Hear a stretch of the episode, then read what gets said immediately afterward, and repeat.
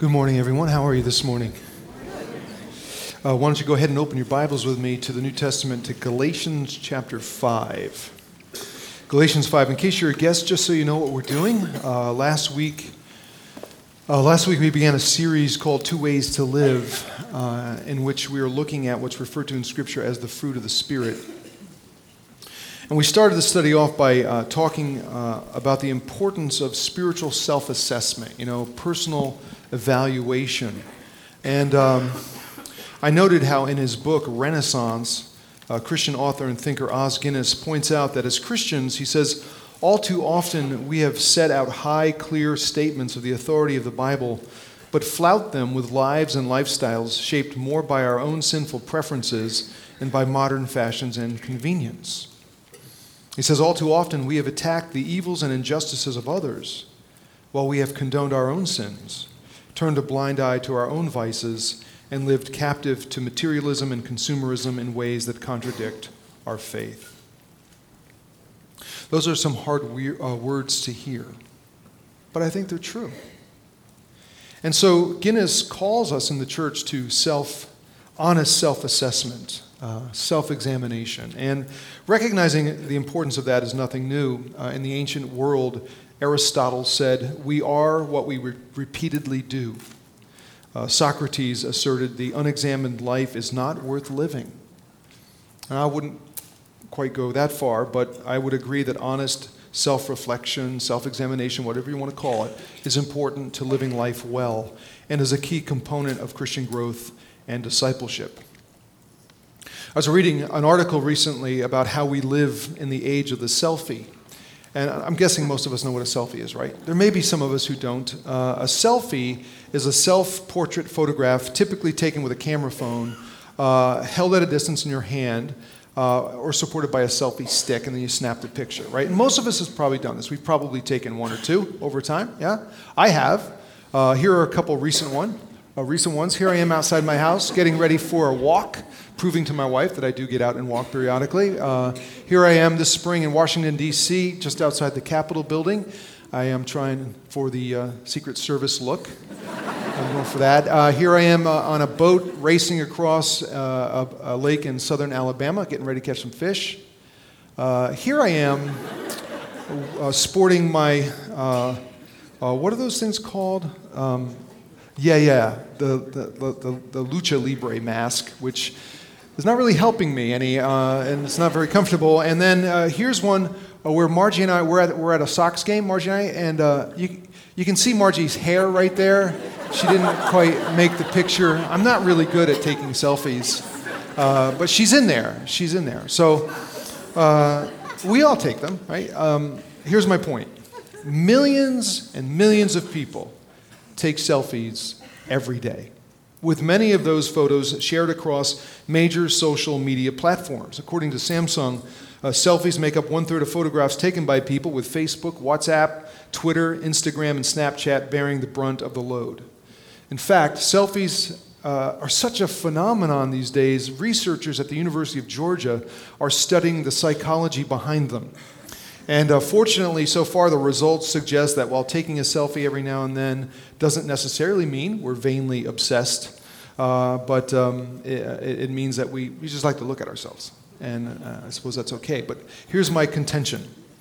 While we like to look at ourselves on sort of a superficial selfie level, if you will, uh, we shy away from looking at ourselves on a deeper, more personal and spiritual level. Yeah?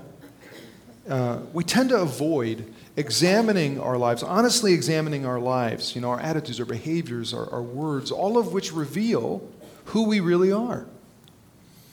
You know, last week we heard Jesus say to his followers, He said, No good tree bears bad fruit, nor does a bad tree bear good fruit. Each tree is recognized by its own fruit. People don't pick figs from thorn bushes or grapes from briars. A good man brings good things out of the good stored up in his heart, and an evil man brings evil things out of the evil stored uh, up in his heart. Here's my, here's my summary of that. Just as over time, uh, good trees produce good fruit, so over time our lives reveal who we really are good or bad, godly or evil, followers or phonies, Christians or not. And uh, while Jesus um, introduces the fruit metaphor, later in the New Testament, the Apostle Paul picks up and elaborates on it. Uh, in fact, in the letter to uh, the church, uh, he, the early church, he explains that, you know, if and when we experience the grace of God through faith in Jesus, that the Spirit of God uh, comes into our lives and starts to trans, uh, transform us from the inside out, you know, moving us from where we're not gratifying the desires of our rebellious human nature, but living a very different type of existence, one led by the Spirit of God Himself. How do we know if that transformation is taking place? Well, just like Jesus, Paul says there's evidence. There's tangible, experiential, observable evidence. He writes this He says, You know, the acts of the sinful nature are very obvious sexual immorality, impurity and debauchery, idolatry and witchcraft, hatred, discord, jealousy, fits of rage, selfish ambition, dissensions, factions, and envy, drunkenness, orgies, and the like. And we ran down through that list last week, talking a little bit about what each of those mean. Well, we all agreed it's not, not a list that's particularly nice, right? Not, not, not, not nice attitudes or behaviors. I mean, no one wants to be known for those kind of things. No one wants to be around people who are like that. No one. I mean, down inside, we all know. We all sense that these things are wrong, they're, they're hurtful, they're unhealthy. And Paul says, well, here's the alternative because the contrast between what our, sinful, our sin nature produces and what the Spirit of God produces is this. He says, the fruit of the Spirit is love, joy, peace, patience, kindness, goodness, faithfulness, gentleness, and self control. And you know, there's something, something about the second list that, that really resonates with us. You know, uh, our humanness says these things are right, they're healthy, they're, they're beneficial. This is the kind of, of men and women we're, we're meant to be. I mean, across the board, Christian and non Christian alike agree. Not only do we respect these virtues, we desire them in ourselves and in others. And yet, if left to our own nature, our own sin nature, that first list will dominate our lives. And the only way to live out the second, become the people we know we're meant to be, is by the grace and power of God's Spirit who indwells us when we place our faith in Jesus. And just so there's no confusion on this, understand you don't, you don't work hard to change your, your attitudes and behaviors in order to become a Christian. No. Your attitudes and behaviors change because you are a Christian. You see the difference? You know, we come to Jesus broken, messed up people. We just don't stay that way because Jesus changes things. The grace of God changes things. The Spirit of God changes things. He changes us. So, with that said, let's talk about this evidence of God's Spirit in our lives and the various aspects to it. Paul explains it to his listeners in terms of fruit. Uh, uh, because he uses the same metaphor that Jesus used, because you know people in the ancient Near East were agriculturally savvy. You know, most everyone was familiar with farming and the things that are associated with it, planting, harvesting, crop production. It was a simple, easily understood metaphor, which I think is still true today for most of us. I remember, you know, even when I was a little kid growing up in North Jersey, um, we had three peach trees and a cherry tree in our backyard. It was weird. But we had them, and uh, in the summer, I remember getting really excited when the fruit started to, to appear. And I wouldn't have articulated it this way back then, but it proved to me the trees were alive. You know, fruit is the external evidence of inner life. And and it grows above ground where everybody can see it. It's something, fruit is something most people understand. And so when it comes to the metaphor, Jesus used it, Paul liked it, the culture understood it. And so he writes, the fruit of the Spirit. Now, fruit is one of those weird English words. It's considered an uncountable noun, meaning that fruit can refer to one thing or to many things. But that was not true uh, of the Greek term that's used. The Greek term for fruit is singular, meaning that all the attending virtues, are produced by the Spirit's presence and power in our lives. It's not just, not just one or two, it's all of these things together. They're growing, they're manifesting themselves in increasing degrees. And so Paul begins the fruit of the Spirit is love. And I don't, I don't know for you, it makes sense to me that love, uh, um, he mentions love first, because love really sets the foundation for and kind of envelops uh, all the others. You know what I mean? And not only that, at the time of this writing, the Galatian church, uh, who Paul was specifically writing to, was not a particularly loving environment. Because of some false teachers who had come around, religious legalism had seeped into the Christian community, creating vicious social and racial divisions. you know, uh, Gentile believers and, and Jewish believers were at each other all the time. And what, you know, there was all this friction and hard feelings and conflict. And, and uh, what started out as a unified community of grace was ending up anything but that. In fact, a few verses earlier in chapter 5, Paul tells his listeners, he says, Look, you got to stop biting and devouring each other. You're fighting like animals, you're going to destroy one another. He says, Don't indulge your sin nature by behaving that way. Instead, serve one another in love. Love your neighbor as yourself, Paul says. And the term he uses for love in verse 14 is the same one he uses when describing fruit of the Spirit. It's not just warm, fuzzy sentimentality. The Greek term is agape. It refers to willful, unconditional action taken on behalf of and for the benefit of another.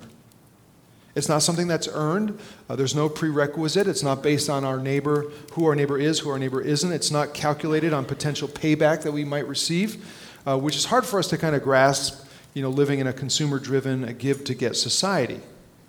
But Paul says, he says, look, we love our neighbors, we love others unconditionally because God loves that way and because he's loved all of us that way.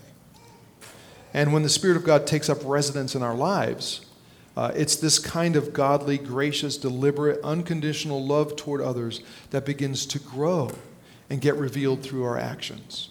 I.e., this is fruit other people see and experience. Again, it's the same thing that Jesus taught, same words, same phrases, same metaphors. You know, Jesus said, By your fruit you'll be known. He said, As I have loved you, love one another, love your neighbor as yourself. So Paul is simply reiterating Jesus' teaching. But here's the challenge for us the challenge for us, I think, is that the love, the love is a word that we use all the time. We use it all the time in different ways, applying it to a lot of different things. And so, and so when love is identified as fruit of the Spirit, as fruit the Spirit of God produces in our lives, what does that really mean in practical terms? Well, one day when discussing this idea of loving your neighbor as yourself, Jesus shared a parable that depicts what this kind of willful, gracious, unconditional love looks like. And the story is known as the story of the Good Samaritan. And many of you are probably familiar with it, but let me give you my Reiki abbreviated version. Okay? Jesus tells the story of a man, a Jewish man, traveling from Jerusalem down to Jericho, a 12 mile, 8 to 10 hour walk downhill through an isolated uh, area of the Judean wilderness, down to uh, the lowest point on earth, 1,400 feet below sea level right near the Dead Sea. The man was traveling alone, uh, and he ends up he ends up getting mugged along the way. Some robbers, robbers, they jump him, they beat him, they take his stuff, his clothes, leaving him naked and half dead. And the man was lying there on the road, unconscious, dying. And Jesus says a priest walks by. Priests were the religious professionals. You know, they did all they did the sacrifices and the prayers in the temple. They did all the important religious stuff. And he comes by and the priest sees this man dying on the road. He decides, you know, he doesn't really have time to stop and help. He had way too many other vital religious duties to perform. And so he passes by, he leaves the guy there. Then Jesus said a Levite comes by. And the Levites were sort of the non professional temple workers, the lay ministers, if you will, the volunteers. And Jesus says the Levite, he sees the man, he passes by as well. And we don't know exactly why.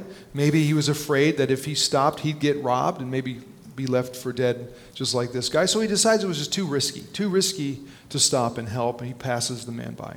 And by the way, as you're trying to, you know, as you're trying to imagine the road to Jericho, uh, realize we're not talking about a four lane highway here. This wasn't much more than a footpath. I mean, here's a picture of, um, of that road today, remains of the Roman road from the first century. It wasn't very big, maybe enough room for a cart and a, and a, and a donkey, maybe. So keep that in mind. I mean, these supposedly you know, godly individuals, the professional religious guy, the lay minister, they would have come extremely close to the dying man. There'd be no really getting, getting getting away from him. He would be right there. So they came within a few feet, so close they would have known he was still alive, which makes their decision to ignore him even more sad and disappointing. Here are two people who claim to understand the idea of loving God, loving your neighbor, and yet clearly had no idea what that meant. And so, after both religious guys walk by the dying man, Jesus says a Samaritan shows up. Now, we've talked about this before, but the Samaritans and the Jewish people at the time hated each other. I mean, they just, hate, they just hated each other. They were enemies because centuries earlier, uh, many Israelites living in the region of Samaria intermarried with Assyrians. And so, as far as other Jewish people were concerned, these folks were half breed pagans. They wanted nothing to do with them. And there was all this animosity between the Jewish people and the Samaritans. It ran, the animosity ran long, it ran deep. There was ethnic division, there was religious division, there was cultural divisions. And yet Jesus says, unlike the priest and the Levite who refused to help a fellow Jewish man, the Samaritan comes by and he stops.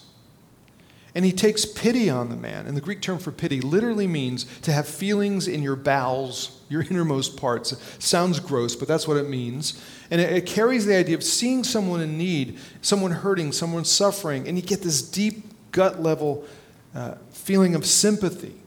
And the feelings are so intense, they inspire action.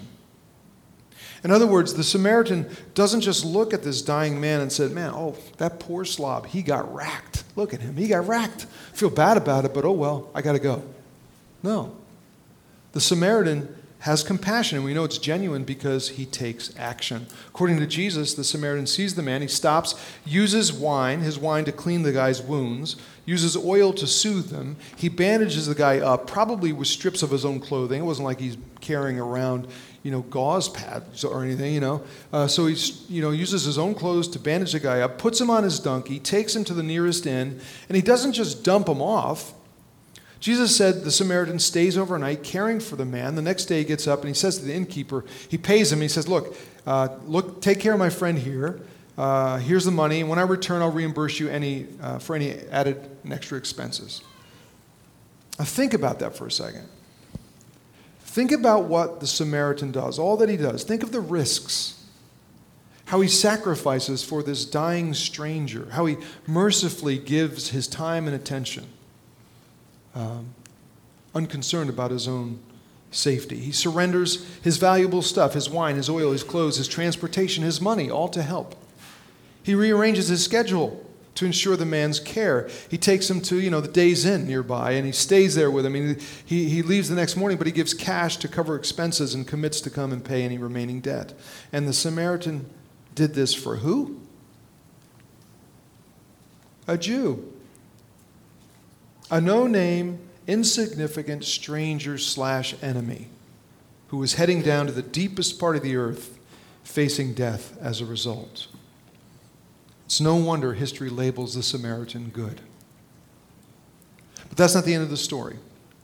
Jesus ends the parable with a question. He asks his listeners, Which of these three, the priest, the Levite, the Samaritan, do you think was a neighbor to the man who fell into the hands of robbers? i.e., you know, who proved to be a true neighbor? And everyone who's listening had to admit, they said, the true neighbor, you know, wasn't those who looked all pious and talked good religion.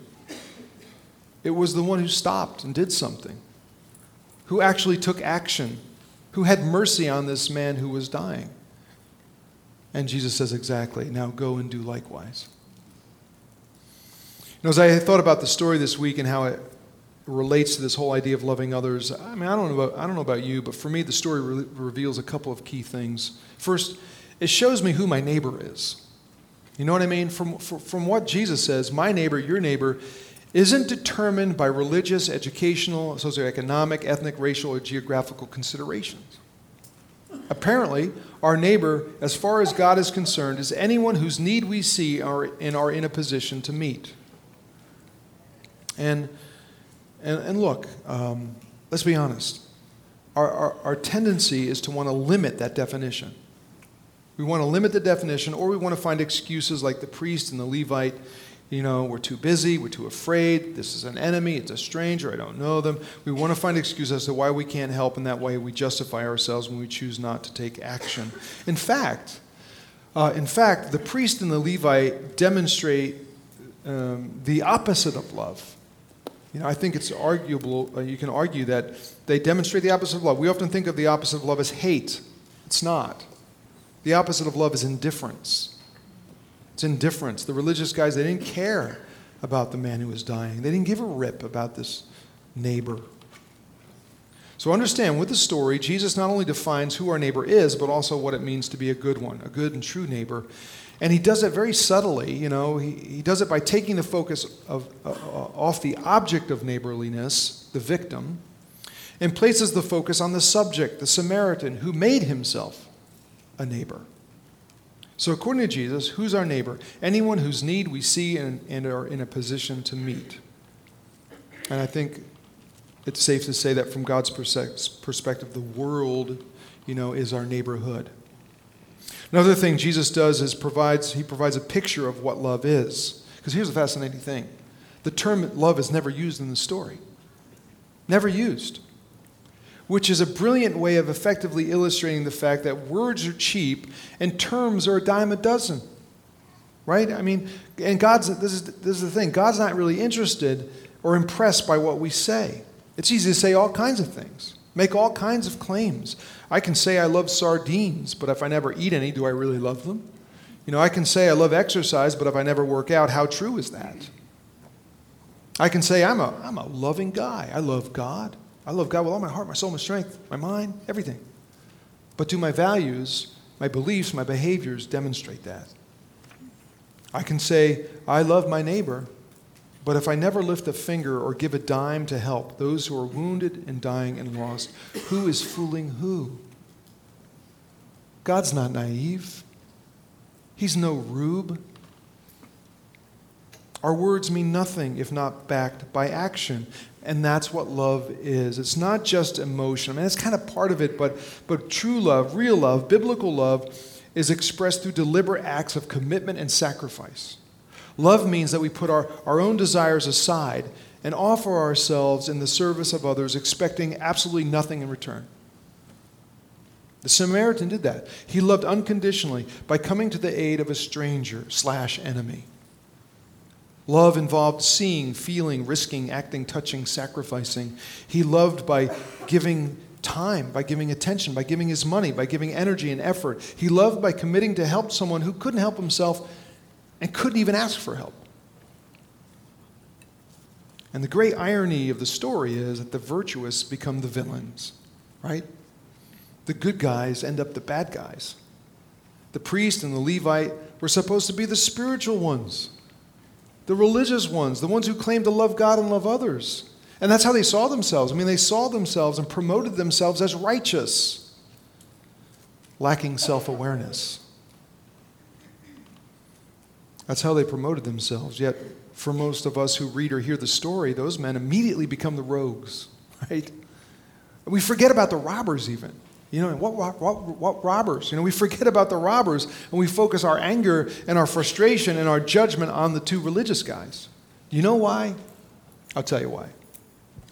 It's because universally, universally, the world despises selfish, hateful, greedy, indifferent, hypocritical people, especially religious people.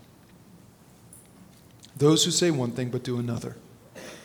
And yet, how often do many of us in the church do the same?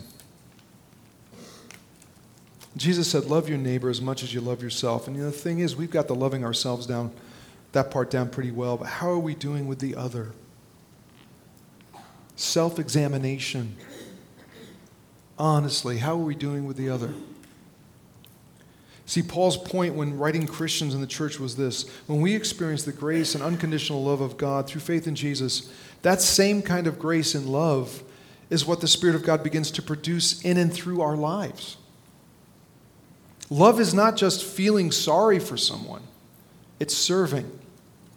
Love isn't just thinking about generosity, it's actually being generous. Love isn't just about acknowledging need, it's stepping into a situation to help meet the need. Love isn't, isn't about contemplating sacrifice, it's about making sacrifice. Making one. Love is action, and its fruit everyone can see. And uh, for me, you know, Jesus' story is very helpful in understanding that. In fact, let, let, me just, since we're on the story, let me ask you this question Who is the hero of that story? You ever think about that? I mean, who's the hero? Uh, who, who, who rescues the dying man? Who, who's compassionate enough to give uh, him a second chance at life? Who descends humbly to his side and unconditionally pours out his resources for the man's benefit? Who shows up on the scene unexpectedly, makes a surprising sacrifice for one who couldn't save himself? Who pays the, the price for a dying individual who had absolutely nothing? Who loves and extends grace, giving someone what he didn't deserve or even ask for? Who was it? Well, it wasn't who you'd expect, right? It wasn't the professional, the professional religious guy who was too pious and important. It wasn't the religious volunteer who was too busy or afraid. Now, the hero of the story, from the Jewish perspective, was the outcast, the reject, the enemy, the least expected, the Samaritan. Through an incredible act of love, he made it possible for someone who was as good as dead to wake up safe, secure, clean, healed, and at peace. And when he asks the innkeeper, How did I get here? Who saved me? The answer, You're never going to believe this. It's so unexpected. And when he says, Well, how much do I owe? The answer, Nothing. Your debt is paid in full. And when he asks, Where is my rescuer? The response, He's gone for now, but he's promised to return. Mean, you tell me, who's the hero of the story? The answer is the Good Samaritan, right? But who is the true Good Samaritan? His name is Jesus. You see, there's a prophetic element to the parable. Jesus was offering a picture of God's love, grace, and redemptive plan to rescue dying people, with the point being that we cannot do it ourselves. Listen, whenever I read this parable, I realized that this, this story of a lonely traveler is in so many ways a story about me. The story about uh, a guy who was lost and suffered the consequences of foolish, sinful decisions, a guy who isn't perfect, never will be, a guy who for a very long time was going nowhere but down, guilty, shameful, messed up, broken, and as good as dead. Religion couldn't rescue me. Volunteerism couldn't save me, and I certainly couldn't save myself. The only hope I had uh, was for a rescuer to come and graciously give me a second chance at life, to humbly descend to me and unconditionally pour out his resources, resources for my benefit, to make a sacrifice and pay the debt I owe, to love me and give me what I do not deserve and cannot earn. I needed the Good Samaritan. I needed Jesus. I still do. And here's the amazing thing you know, if it isn't already, that can be your story. That story can be your story. And understand something unconditional love and grace represent the fundamental difference between the gospel of Jesus and the religions of our world.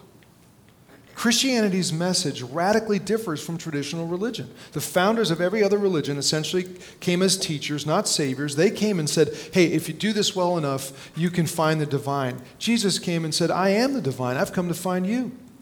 And to deliberately and unconditionally love you and do what you cannot do for yourselves to graciously rescue you and give you life.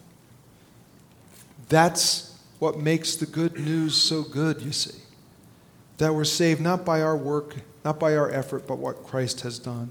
Christianity, therefore, is not religion. It's not irreligion. It's something else altogether, something completely unexpected.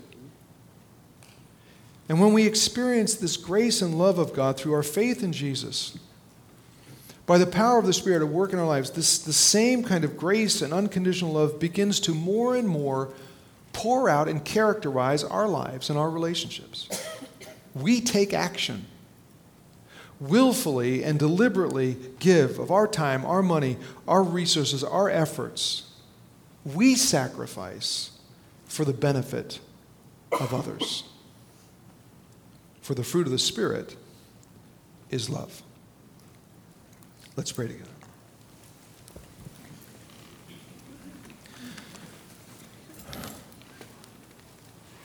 Father, I, pr- I pray this morning that that you would give us the courage to do some self examination. Because it's just easy to walk through life in denial. It's easy for us as, as so called Christians to walk very piously and talk a good religious game. Say all, all the right words, use all the right cliches, but our lives are, are far from genuine when it comes to love. We've so often we've relegated love to just a, a squishy feeling. When in reality, love is commitment. Love is unconditional action we take for the benefit of another person, for someone who's lost, who has nothing, who is dying. I pray that you would help us break through the denial because our world, our world needs help. Our, need, our world needs you and needs us to bring the news of you, not just through our words, but through our actions, through our love. And so I pray this morning that you give us the courage to be honest about who we are every single day, because we can't hide from you. You know us, you know our thoughts, you know the good, the bad, the ugly. But I pray that you would pour out your spirit on your people in such a, a, such a new and fresh way that we can't help but, but love. Thank you for descending to those of us who are dying to make a sacrifice for us, an unexpected sacrifice. Thank you for Jesus. Thank you for your great grace. Thank you for your great love, a love that heals and, and saves and gives us a second chance at life. We worship you this morning as our great and loving God. And it's in Jesus' name we pray. Amen. Let's stand together, shall we?